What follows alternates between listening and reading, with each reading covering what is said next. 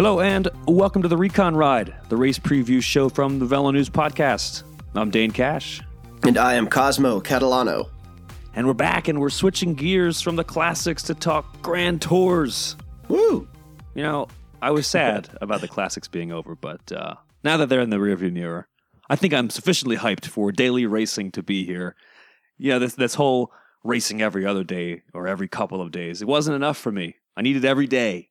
And it all kicks off on Friday with the season's first Grand Tour, the Giro d'Italia, and we are here to preview the route, the favorites, I give you some predictions. We're even going to hear from one of the contenders, Simon Yates, who's going to be part of Mitchelton Scott's impressive one-two punch alongside Esteban Chavez. It's going to be it's going to be a good show. Uh, quite a list of favorites for this Giro d'Italia, by the way, mentioning Yates and Chavez, but you also got Tom Dumoulin. You've got Chris Froome, assuming Maybe. Chris Froome, yeah, doesn't get sanctioned between now and the start of the race. Or after the race, and we can forget that And he was any- there. Yeah, exactly. Um, definitely, that's a bummer of a storyline. But I don't know what, what storylines are you looking forward to here, Cosmo?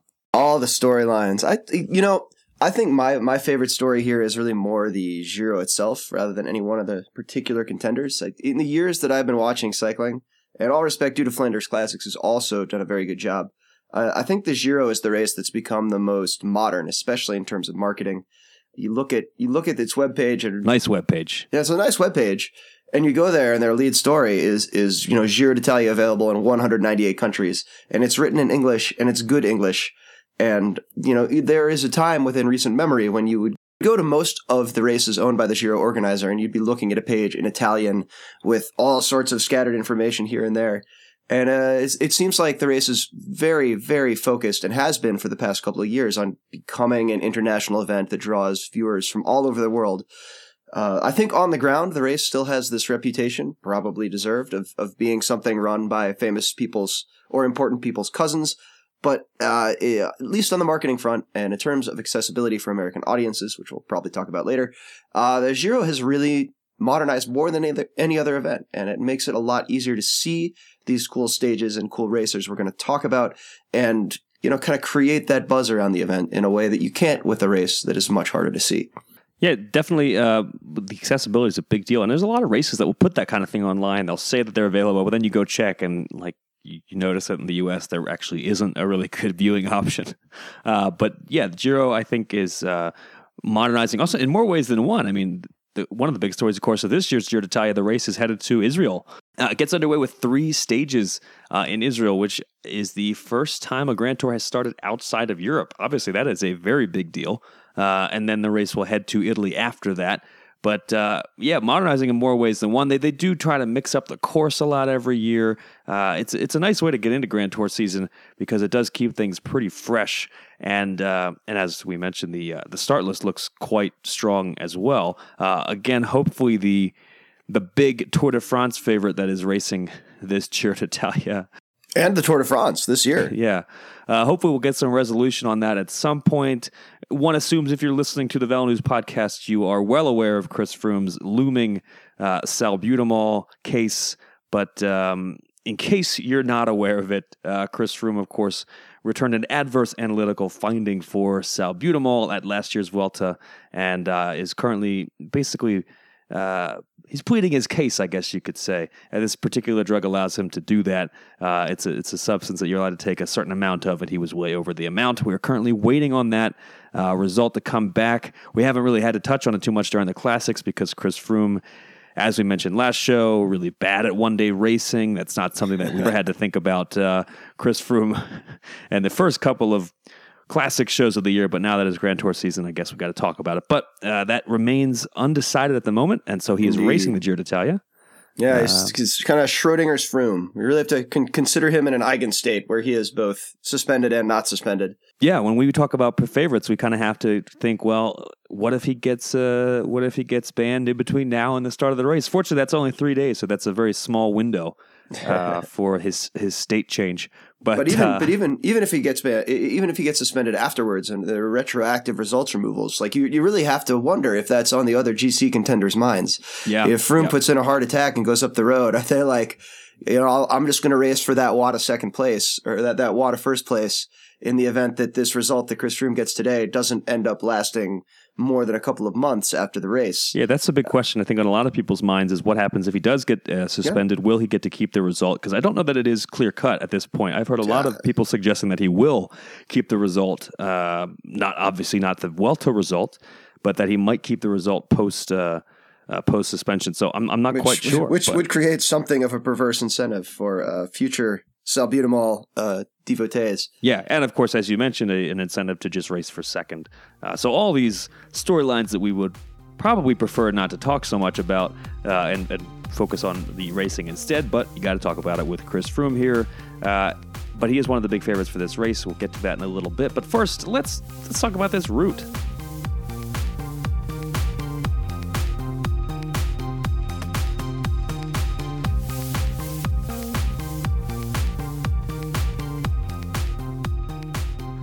So, the 2018 Giro d'Italia, as we mentioned, starts off in Israel, which is a big deal. It's, it's never happened before. Um, and uh, it kicks off in Jerusalem with a time trial. So, we're getting into a GC relevant stage right away. And, and we're going to focus, I think, mostly on the GC relevant stages, talking about the course preview here. But uh, I will say, and I don't know that this gets said enough, particularly for American audiences, you know, stage battles, even when there's no GC to speak of, uh, pretty fun to watch. So we're going to focus mostly on the GC stages, but that doesn't mean that you should ignore all the other stages. Quite a few of them, quite a few of those hilly stages that won't have much of a GC impact, but should be good racing. So just want to throw that in there before we then ignore a bunch of these stages that should be good. Uh, yeah, so the, the race kicks off with a short time trial, less than 10K uh, in Jerusalem probably not going to have a huge GC impact, but it will create an initial uh, initial shakeout. Uh, so for the first, basically for the first week, we'll have a general sense of uh, you know who's near the leader, who's near the top of the leaderboard. Uh, but then it's going to kind of be a little quiet, I think, in the GC fight until um, a very challenging stage six. Stage six races to Mount Etna. We saw a race to Mount Etna last year. Uh, it's not going to be all that interesting for the first hour or two, unfortunately, I have to say. But then they just go up, up, up, and it looks like quite a challenging climb as always. That's going to be your first real climber day. Uh, then it's kind of you know kind of quiet day on day seven, and then uh, another really tough one on eight.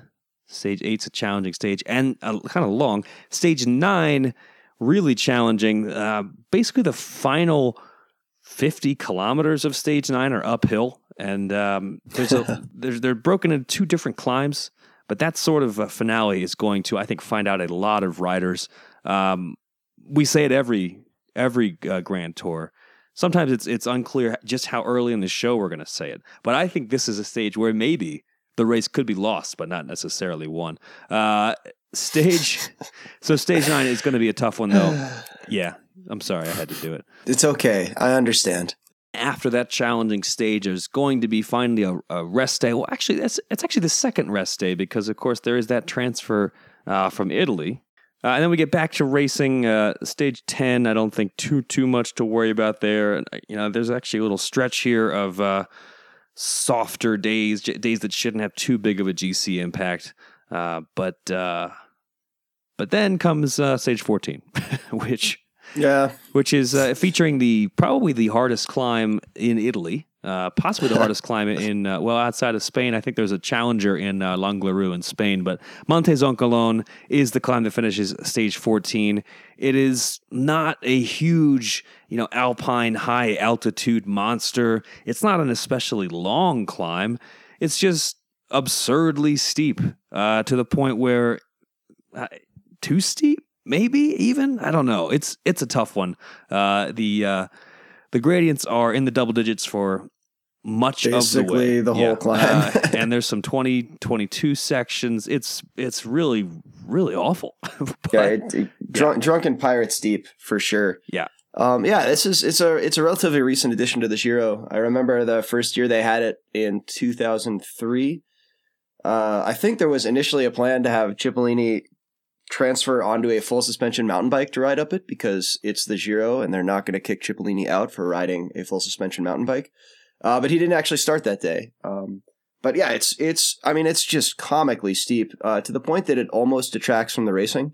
I think it it really sort of unless you I, I really think there isn't on something this steep a way to open a lasting gap early in the day. Like you can do a little burst for maybe a minute or two and get, you know, 20, 30 seconds. We, like we saw Chris Froome lose some time in the Tour de France. Uh, believe it was last year, uh, kind of early on a very steep kicker finish like that. But in terms of, you know, making an early attack, you just can't do it because there's nowhere to recover. There's nowhere to get that back. Um, you, you see a lot of motorcycles break down and on this thing because it's just so unforgivingly steep. But it is a spectacular thing to observe. Uh, it really, it really is a humbling climb in terms of of making these superhuman athletes look, you know, like you and me, basically. Uh, there's not a lot of respite either after stage 14 because stage 15 is quite a challenging one as well. Uh, again, not so much high alpine climbs on stage uh, 15 either, but uh, just repeated ascents. The middle of the stage has a uh, pretty long climb, but then there's three tough ones towards the finish. So no rest for the weary there until finally the second rest day, which comes after stage 15. But then they get right back to GC racing, stage 16, yet another uh, GC type day, and uh, yet another, you know, kind of one of these stages where uh, I don't know that the Giro is going to be won there but uh, I'm not going to say it. But it's a it's a 34.2 kilometer time trial. It's much shorter, I think, the time trial mileage overall than we've often seen at the Giro d'Italia. But it's going to be a very important day, uh, particularly for a rider like Tom Dumoulin, who really needs this kind of stage to stay in contention. I think. Uh, but yeah, I don't know that it's nearly as decisive as in years past. The time trial, it's it's not especially hilly. Uh, it's just a standard 34k time trial, uh, but it's going to have a, a, an impact um, on the race for sure. Uh, fortunately for the GC riders, a little bit of a rest after that stage 17. I don't think is going to break any legs, uh, but then stage 18, it's one of those uh, kind of roll along for two and a half hours and then just go straight up kind of days. Uh, and and uh, as is usually the case in the final week of the race, that starts a, a stretch of really really tough days because this the 19th stage uh, features the Cima Coppi, the highest point in the race uh, with the Colle della Finestra, and that's just one of several climbs on the day. Uh, they also climb Sestriere and they finish on uh, the Jafferau. So really really hard day, stage 19 we talked about a couple of those other stages not necessarily being the high alpine climbs. These absolutely are high alpine climbs. And uh, the Finestra in particular is a long and very steep, very, very tough climb. So that's going to be a, a, big stage to watch, especially with all the repeated climbs. Uh, and then yet again, stage 20, another repeated climb finale, uh, and uh, the final mountain stage of the race. So the final like GC stage. I mean, it's a it is a classic, you know, kind of processional final day uh, yeah. at the end of the race. Yep. So if you want to make your difference, you got to do it on stages uh, 18, 19, 20. Uh, stage 21 in Rome uh, for the sprinters, probably. I, I like stage 20. Um, I think it may detract from the GC action on the previous stages, but it's a really, a very classic kind of mountain day. It's long. It's just over 200 kilometers, which is long if you're going up three Cat 1 climbs in a race that has no HC climbs.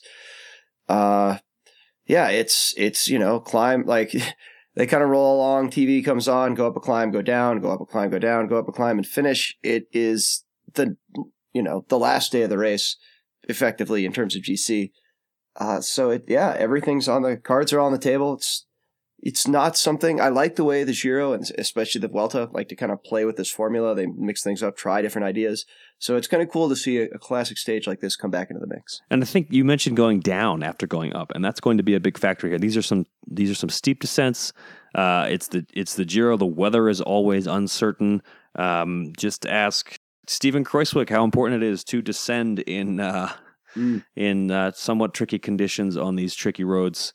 He, of course, was probably going on to win the Giro two years ago before he crashed and uh, lost his lead. Uh, this is a race that I think you really need to be on it when it comes to descending, and these last couple of stages are a great reason, are a great example of why that is so important. Uh, I don't know. What are your overall thoughts of the route? To me, it looks like it's a pretty climber-friendly Giro, as Giros go. Giri, I think it's Giri. Yeah, it's it's definitely. I mean, the TTs are not particularly compelling, um, which I think is good with a rider like Froome in the race. He's going to have to be active. He can't just kind of follow wheels and then add 90 seconds to his pad 90 seconds to his time in the in the time trial. Ditto Dumoulin. Uh, I mean, as much yeah, as I love. Dumoulin's kind of uh, bravado last year, and as much as I think everybody loved the fact that Tom Dumoulin came back from an uh, unexpected roadside nature break. Uh, he is the kind of rider I think that does benefit from big time trials and, and kind of staying in the wheels sometimes. So I, I think, yeah, you're totally right. This this Mhm. should make for a better race. Yeah, I I I mean, I think it's also good that you a very hilly race has the potential to kind of mix things up where one strong rider has a bad day early going. Uh, probably not at Etna. I don't think it's it's tough enough to really shake things up. But if you get a rider who is down early, uh, but still in the event, I think the the last week of this race particularly provides a lot of launch points to really shake up the the choreographed nature that cycling can sometimes have. Yeah, absolutely. Um, all right, so we, we've brought up a little bit of those contenders. Let's get deeper into that discussion and talk about who we think is going to contend for the 2018 Giro d'Italia.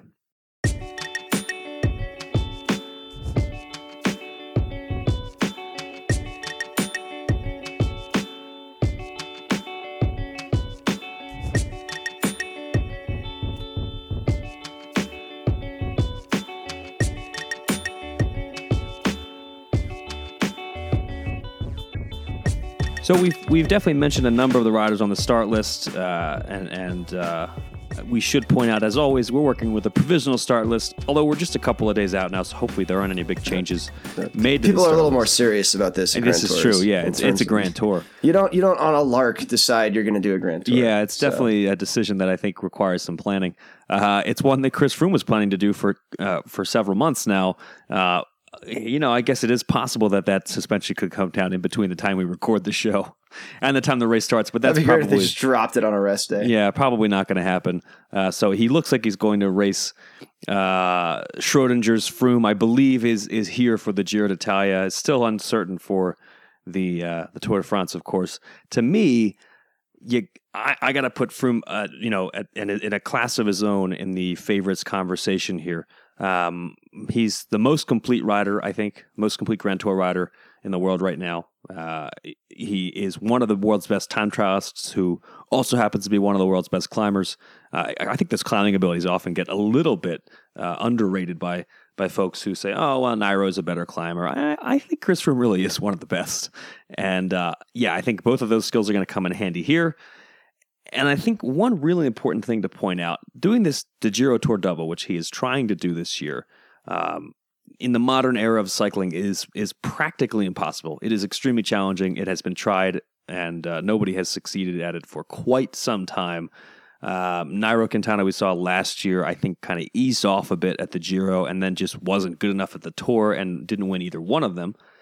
I think with Chris Froome's Tour participation uncertain, I don't think he's going to be holding back at the Giro d'Italia. I don't think he can afford to hold back at the Giro d'Italia.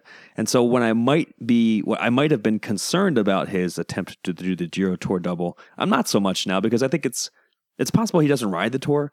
So I would expect him to be going 100% full gas at the Giro d'Italia, which makes him a pretty uh, pretty formidable contender.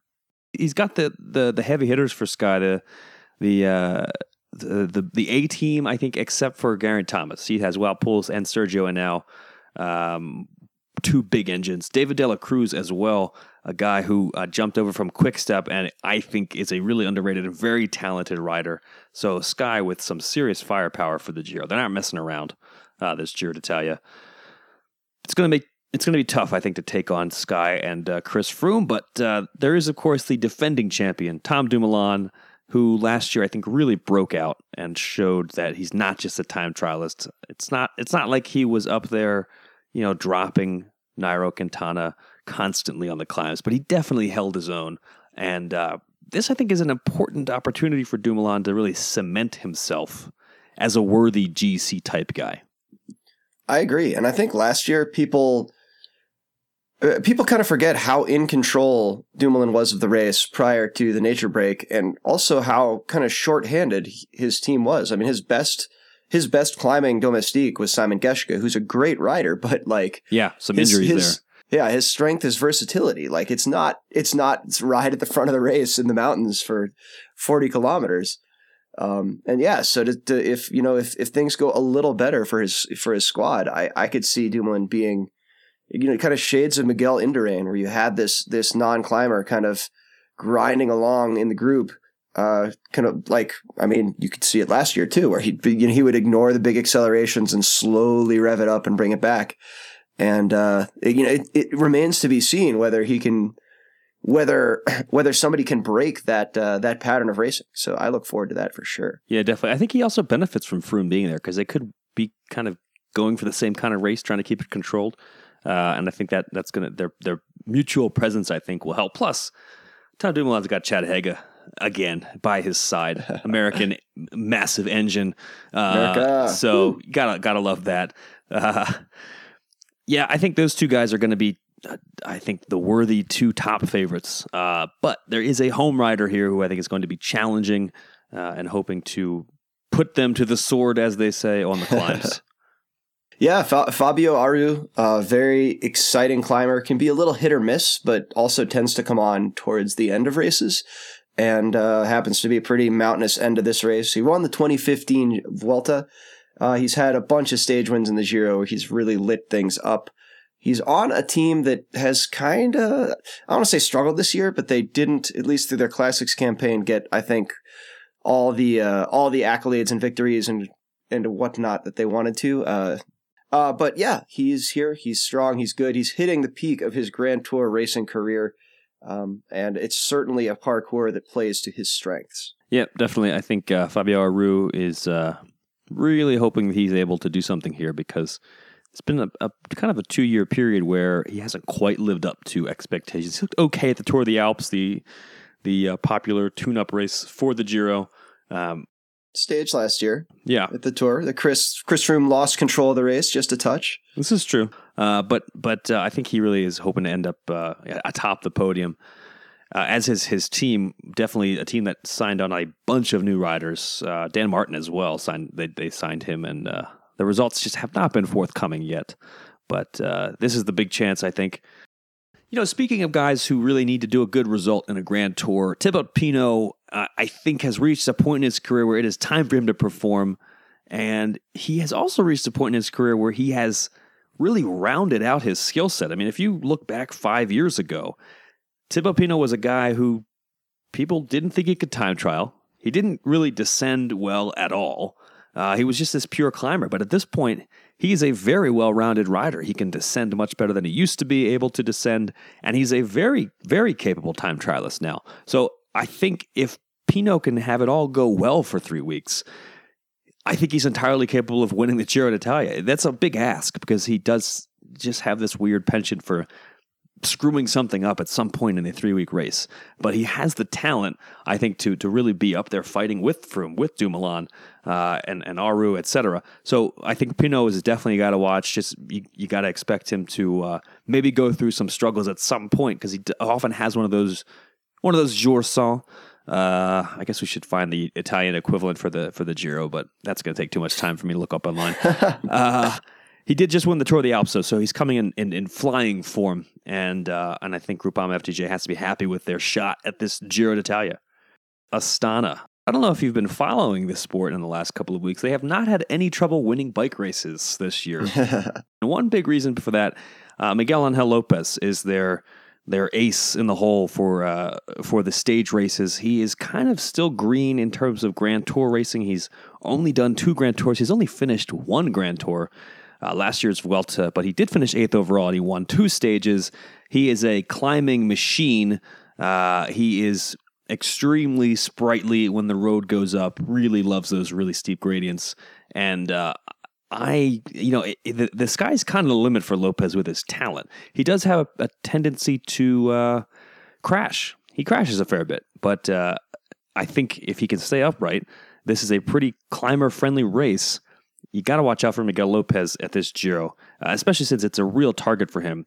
And he's had a full season to train and prepare. Last year, you know, he was derailed by injury and and uh, and and that kind of screwed with his his prep. This year, I think he's had a much better prep, and uh, he did quite well at the Tour of Oman, at the Abu Dhabi Tour. Uh, he was up there at the Tour of the Alps. He was third overall. So, although Lopez's Grand Tour resume is still pretty small, I think uh, that is a guy who could absolutely come out and, and possibly even win the race. I think it's a, a entirely possible that Miguel Angel Lopez actually wins the Giro d'Italia. Um, definitely a super talented guy, and he's just 24 years old. Uh, he is not, of course, the only Colombian climbing talent in the race, with uh, Esteban Chavez, another rider to watch. Uh, Esteban Chavez forming part of the only real bona fide, uh, I, I think, worthy of of serious conversation one two punch in the race. Chavez, of course, alongside Simon Yates. Uh, I think that that's a really strong combination, and uh, it's a pair of guys that should light up this race. They're both not afraid to go on the attack, and uh, I am pretty excited to see what Mitchelton can achieve with their two, you know, up and coming, two of their three up and coming GC guys. Of course, Simon's brother Adam, uh, not not going to be at the Giro. I think he's going to be at the Tour of California, by the way. So of course, tune into your to your local World Tour race. Uh, but Chavez Yates, strong one-two punch, good storyline, good enough actually that I gave Simon a call to ask him, yeah, what's he what's he thinking in terms of strategy? How's it all going to play out, and and and more. Uh, so here's Simon Yates. Simon Mitchelton Scott going into the Giro with a with a two pronged approach. You and Esteban Chavez. Uh, do you guys have a sense right now of what that's going to look like and, and how the strategy is going to kind of play out? It certainly seems like both of you have the ability to to be up there and fighting for the overall. Yeah, I think so. And uh, you know, we worked well together in the past. We've uh, we have a great relationship. Um, you know, and I don't see why we can't do that again. Um, for sure, it's it's a, it's an advantage that we have two guys. Uh, but not just us two, also you, um, you know, Roman Kreuziger is going really well. I don't know if you've been watching the Ardennes at all, but he's been there. You know, he's been looking really good. Uh, he's also come to the Giro, so we have a great team, and I think this is going to be one of our advantages. Simon, in the past, you've had the opportunity to uh, fight for a young rider jersey at uh, Grand Tours, and, and you've won it as well at the, at the Tour de France, of course. Uh, now that's no longer an option. Uh, welcome to your mid twenties, by the way. Glad to have you. Starting to get gray hairs. now that you're not able to fight for that young rider jersey, though, do you think that changes the way you ride, uh, going off all in for the GC? Um, no. For me, I always, I, well, in the past, I have always raced to win. Uh, you know, outright. Um, it's just, yeah, I've not been good enough. So in that respect, it doesn't change anything. The preparation is very similar, and of course, you you know you fine tune it towards uh, the characteristics of the race. Um, but for me, the actual way you, you know, the way I race would it doesn't change that much. Um, the only experience I have of racing for the for the white jersey was obviously last year the tour, and same thing. I started out with trying to do the best that I could do overall anyway. Um, of course, I didn't, you know, try to do anything stupid where I would, you know, jeopard, jeopard, I can't this word, jeopardize um, the, you know, the white jersey, but always sort of, you know, always going for the overall, um, you know, the, the the main race, the, the yellow jersey in that case, and just had the the white jersey in the back of the mind. So you know, I, I think I think it doesn't change that much the way I race. When you uh, looked at the route for this Giro coming up, uh, was there anything in particular about your skill set that you, over the off season, uh, decided to maybe work on a little bit more, knowing that you're going to be here at the Giro and, and, and what the route was going to look like? Um, I think from the start of the year, you know, the Giro has been the target. Um, you know, I've I've done quite well this uh, this spring. You know, I've had some some really nice results, but you know, we've always been looking towards the Giro. Um, you know, they were just kind of side goals on the way, um, stepping stones, if you like. Um, so all the preparation has been, you know, towards the Giro, the, the, the characteristics of the Giro, you know, the long climbs, steep climbs, um, very high altitude climbs normally, and just this sort of stuff. Um, so hopefully it's coming together um, for the Giro. Uh, maybe a little more generally, what do you what do you make of the route? I mean, do you think it suits you as a rider? Do you think it suits your team? I mean, what, what's uh, what's your take? Yeah, I think it's good.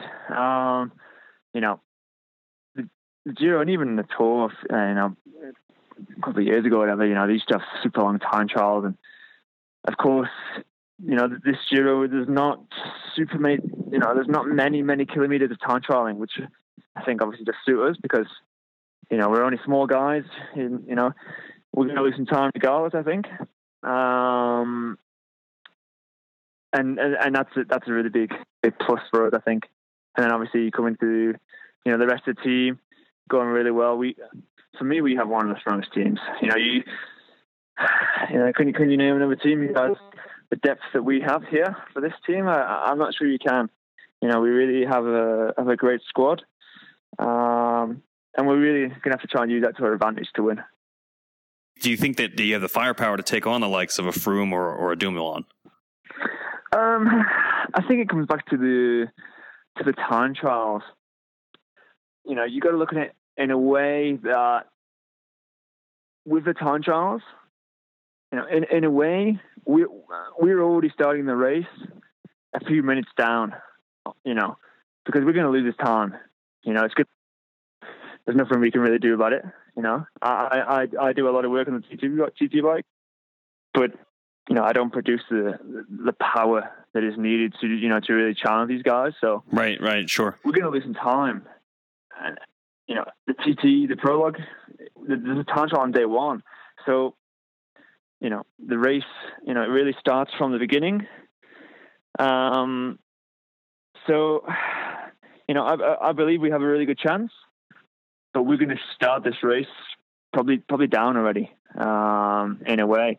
So you know that that affects how we race, but we'll have to see when we get there. You know, uh, um, anything can happen. You know. Yeah.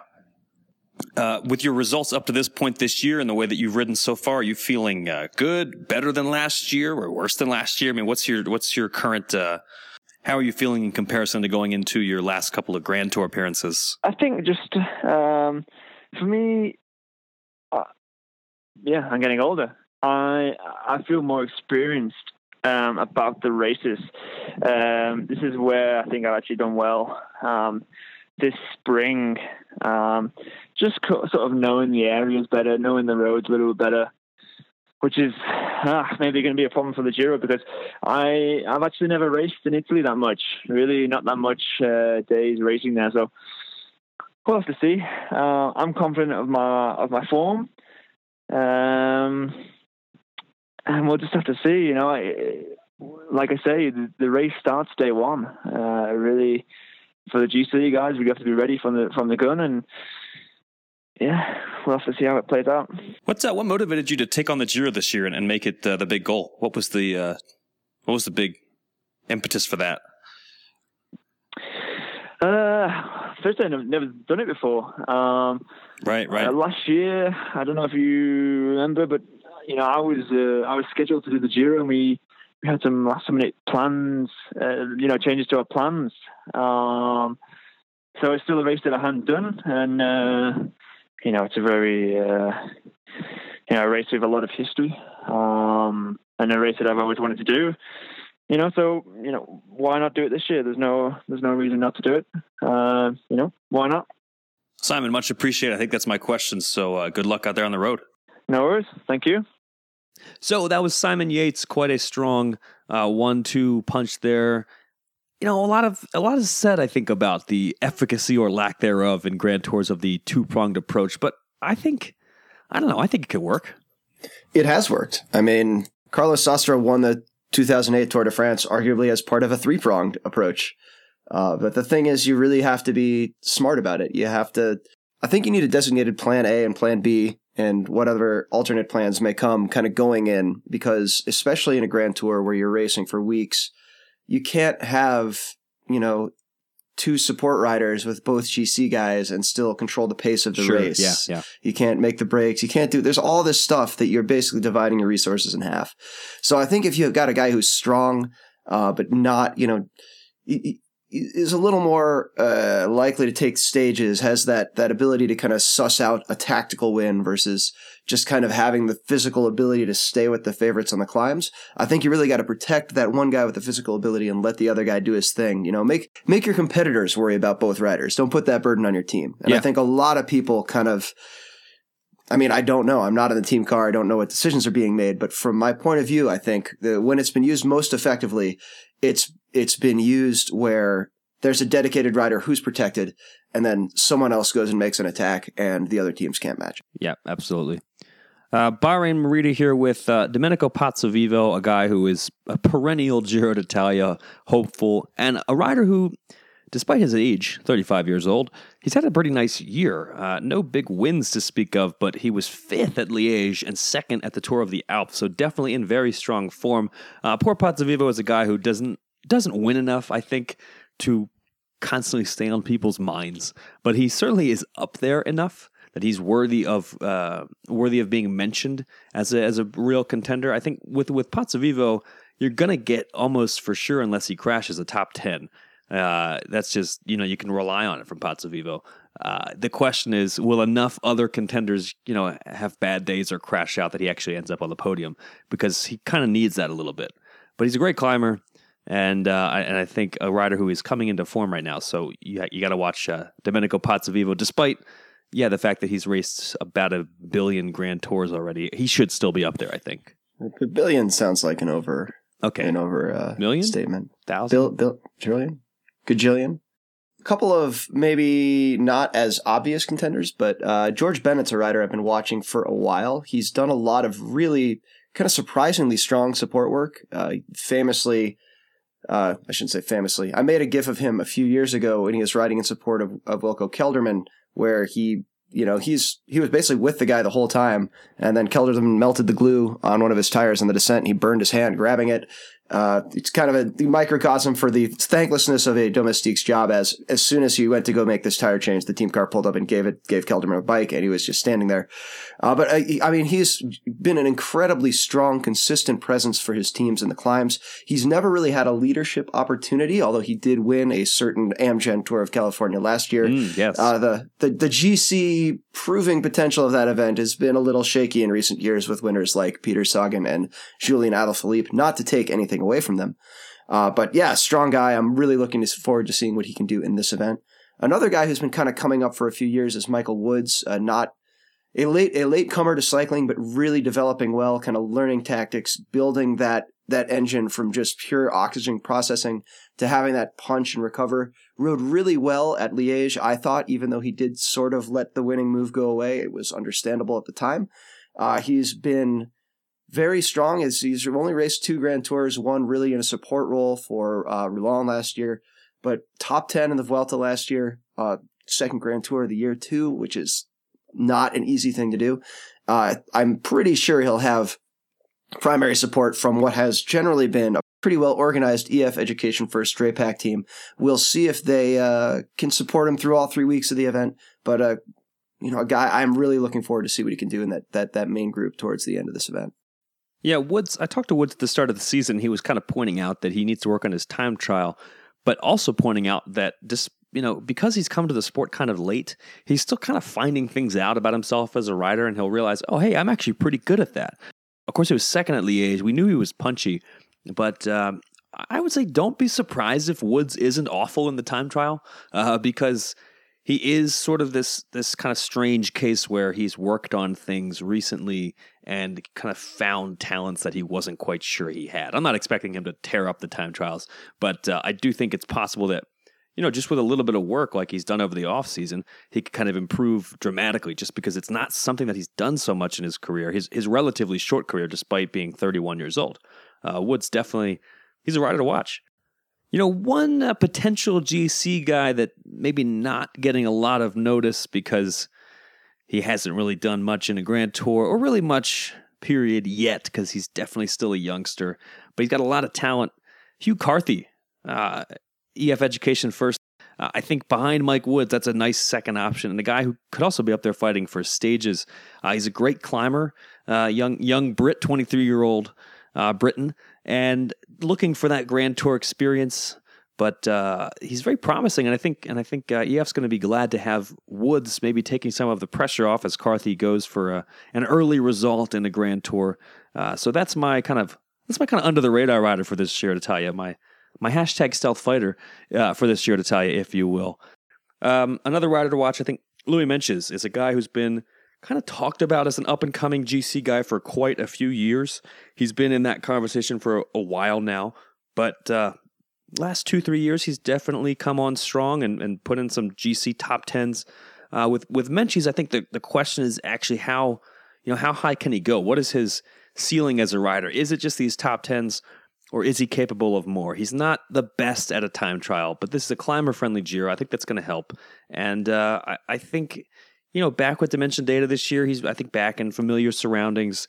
And I do like Meintjes's chances to uh, at least contend for a podium. I'm not sure exactly how high he'll rise, but uh, he's still 26, even though we've been talking about it for quite a few years, and I think that should that should definitely help. Uh, so some of the other contenders that we definitely to mention, uh, BMC is coming with their own one-two punch. Uh, I think one of those riders maybe has a better chance both of finishing in the top five and also of not finishing in the top 50. Uh, Rohan Dennis is kind of going through his GC experiment at the Giro d'Italia this year. He's hoping to become a Grand Tour kind of rider. He's here alongside Nicolas Roche. I think Roche probably, I think Roche probably far more likely to, uh, you know, land a top ten. But uh, Rohan Dennis, I think, probably a much higher ceiling. All the talent in the world. So Rohan Dennis is uh, hoping to make it happen here, and he's had a really nice year so far. Uh, won some time trials, won the Abu Dhabi time trial, won the Tirreno time trial, looked good in Romandy. So uh, yeah, I think Rohan Dennis has a chance to uh, to make a mark here. And then of course Nicolas Roche is uh, always a guy to watch in the Grand Tours. Uh, so BMC with a nice little little little one two punch there. Other riders I'm I'm trying to keep an eye on at this race in terms of the GC. Uh, it's probably worth noting that Sky has Poels and Sergio Henao just in case something does happen to Chris Froome. Yeah, they'll have nice guys to kind of take up the mantle what about some stage hunters though? Because we did talk about it's not only about the GC. Uh, this is a good race in terms of stage hunting, I think that a lot of the stage battles are are often really entertaining at the Giro d'Italia. You get these Italian pro conti squads who just live for this race. This is the race that their whole season is built around. Uh, and then of course there are always a couple of sprinters and and uh, for me this year, Elia Viviani is kind of head and shoulders above the sprinting uh, the sprinting crowd here. He's definitely got the best legs, I would think, of any of the fast finishers in this race. That is, of course, partly due to the fact that friend of the podcast, Giacomo Nizzolo, will not be racing the Giro d'Italia. Sad. Very sad. Uh, knee inflammation keeping keeping Giacomo out.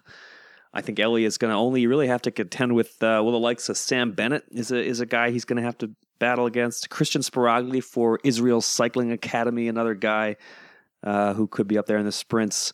Danny Van Poppel uh, at Trek, who is here instead of Giacomo Nizzolo. Uh, Sacha Modolo, Andrea Guardini, Giacomo Mareczko, another guy I think who could do something in the sprints. And then, yeah, we mentioned the uh, Pro Conti guys. Um, you know, Wilier Triestina, in, a, in addition to Mareczko, has a couple of guys that they're going to be in the break every day. Expect it. UAE with Fabio Aru for the GC, but Diego Ulissi always up there in the Giro stages. Uh, Jarlinson Pantano for Trek, a guy that's going to be up there in some stages. Uh, anybody else? Anybody else that jumps out to you, Cosmo? I'd be dartboarding if I brought anyone up. So yeah, but dartboarding is what it's all about. I mean, Tim Wellens, Adam Hansen, they're all about dartboarding on these stages. You know, why not? I, I, I feel like Adam Hansen has has has mellowed in his in his old age. Maybe yeah, yeah, he's getting more, up there. Uh, yeah, he's more pure support than the the kind of chance or chancy guy he used to be. Fair enough. I, yeah. Again, he is an incredible climber, uh, his size notwithstanding. And if the GC race gets kind of neutralized by the looming stage 20, he could do some stuff later in the race. I'm not saying that he won't factor, but yeah, I'm less excited to call him out. Yeah, this is true.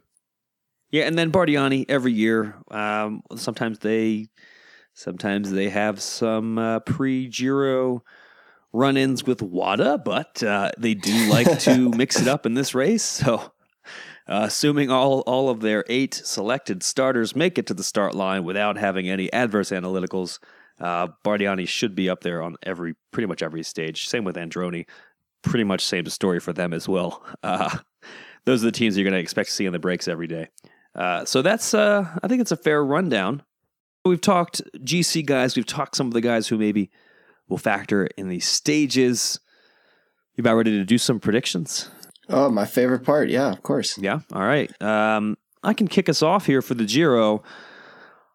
I can't really pick against Chris Froome. I think he's too strong. I think because of the fact he might not race the tour, I don't expect him to be saving anything, holding anything back. So I guess I'm going to put Chris Froome atop my podium, uh, which it's it's uh, it's tough to do, but yeah, I think he belongs there. Uh, I'll put Dumoulin up there as well. I do think Dumoulin's going to come in here climbing very well. I think he has constantly been improving as a climber, and I expect that to have continued. The one thing with Dumoulin, he hasn't had a great year so far, uh, but he was up there in Liège. He looked pretty good, and I don't really think he's just going to suddenly not be good purely because he had frustrating Tirreno Adriatico experiences or Abu Dhabi experiences. I want to put Pinot on my podium as well. Like I said earlier, I think Pinot is really ready to take that next step. And uh, I think a podium at least uh, is going to be a possibility for him. It does pain me to leave Miguel Angel Lopez off because I think he has the potential to really be up here fighting, but maybe the experience not quite there yet. So hopefully I don't rue this decision, but I'm going to put Pinot on my podium instead. Yeah, I, am mostly in agreement there. Uh, it is hard to pick against uh, active state Chris Froome. Um, and yeah, I, I like I really like Schrodinger's well. Froome, but that was a really it's a really you. good addition to the to the cycling conversation. Yeah, I, I, I think he's going to be really hard to beat. I think Dumoulin. I also have Dumoulin in second. I think it's going to be a, a bit closer than I think a lot of people are expecting. Um, but I, I think Froome is is. I mean, he has been the best for a while. I don't see that many cracks in the armor. I sort of saw some last year, but it turned out they weren't there. Um, and I, I, like Woods in third. I think he's going to surprise himself and us as he did in the in the Liège. And uh, yeah, that's my uh, that's my podium. I think media members aren't supposed to root for anybody, but I am unabashedly rooting for Mike Woods to do well at this race because I mean he's Canadian. First off, two, he's a cool dude. Three, I love getting some you know some fresh faces out there. So mm-hmm. I'm hopeful. I'm hopeful for Woods. Uh, Pronoun- easily pronounceable name. Also very easily pronounceable. Yeah, Louis Meintjes. Sorry, but uh, Mike Woods is so much easier. All right, so those are our predictions for the Giro d'Italia, the first Grand Tour of the year. It's a very exciting time. Uh, as I mentioned, you're going to be able to watch stage racing, except for the rest days, every day of the week for the next three weeks, starting on Friday in Israel, and uh, it's it's going to be uh, an interesting one. Uh, the uh, the the Israel racing, there, there's that time trial, but then the next two stages, I don't think they're going to have a huge GC impact, but they could it could be kind of interesting to watch. I mean, they're definitely going to be different terrain, that's for sure. Uh, but also some some possibly good stage hunting battles. As we mentioned, don't just tune in for the GC fight. Tune in for the for the stage battles as well. The Giro always has good good uh, stage victory showdowns. So that's pretty much our uh, our advanced look at the Giro. Hopefully you enjoyed the show. You know, be sure to uh, to tell us. Well, don't tell us if you didn't like it, but if you did, send your send your praise to us on Twitter. I'm at uh, Dane Cash. Cosmo is at Cyclocosm. And uh, definitely be sure to uh, tune in to the Giro d'Italia. And of course, VeloNews will have plenty of coverage from the ground. We'll have more podcasts to come, so stay tuned for more from velonews.com and here on the VeloNews Podcast Network. Hope you've enjoyed. This has been the Recon Ride, the race preview show from the VeloNews Podcast. I'm Dane Cash. And I'm Cosmo Catalano. And that's our show.